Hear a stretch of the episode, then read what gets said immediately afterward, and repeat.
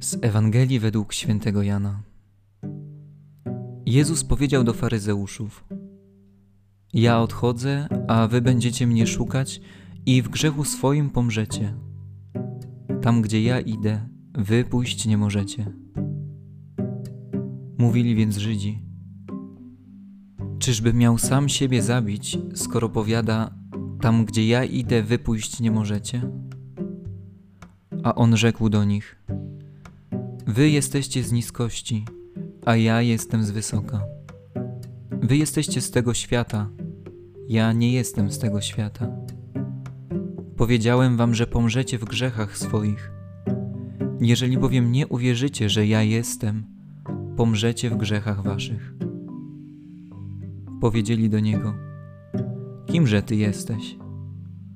Odpowiedział im Jezus: Przede wszystkim, po cóż do was mówię? Wiele mam w waszej sprawie do powiedzenia i do osądzenia, ale ten, który mnie posłał, jest prawdomówny, a ja mówię wobec świata to, co usłyszałem od niego. A oni nie pojęli, że im mówił o Ojcu.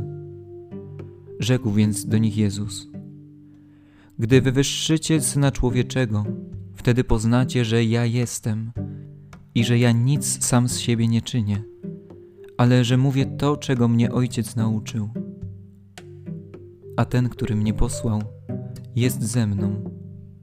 Nie pozostawił mnie samego, bo ja zawsze czynię to, co się Jemu podoba. Kiedy to mówił, wielu uwierzyło w Niego.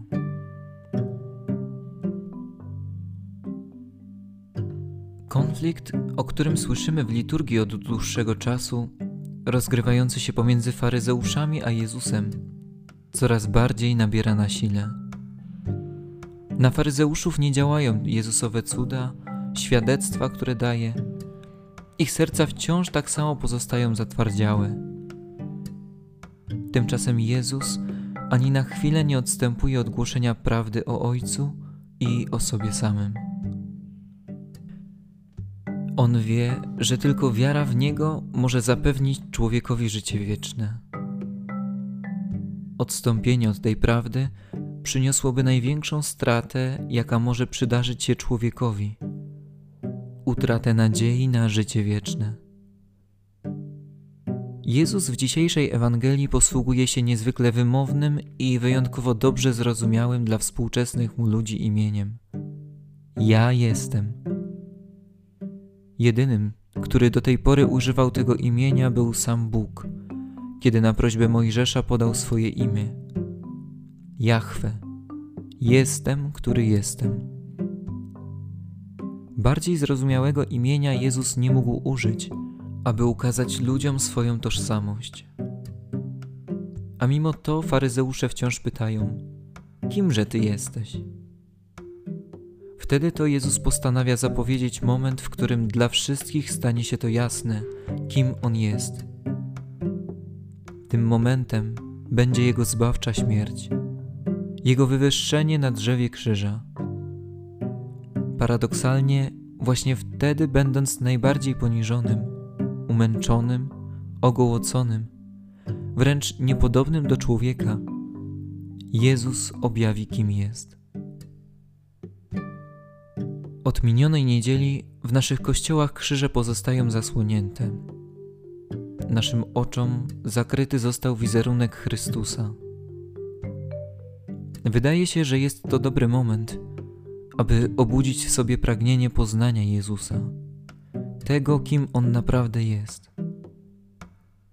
Być może dużo już o nim przeczytaliśmy, wiemy skąd pochodził, w jaki sposób przeżył swój czas w ziemskim życiu. Tymczasem w poznaniu Jezusa chodzi o to, aby uznać Go jako Pana i Zbawiciela. Boga, który z miłości do człowieka przyszedł na świat, aby dać nam możliwość wejścia ze sobą w głęboką relację komunii. Jeżeli moje serce było do tej pory zamknięte na prawdę o Jezusie, niech ostatni odcinek tegorocznego Wielkiego Postu będzie czasem otwarcia na Jego łaskę i przyjęcia Jego darów, tak abym w czasie wielkopiątkowej adoracji krzyża rzeczywiście zobaczył, kim On jest.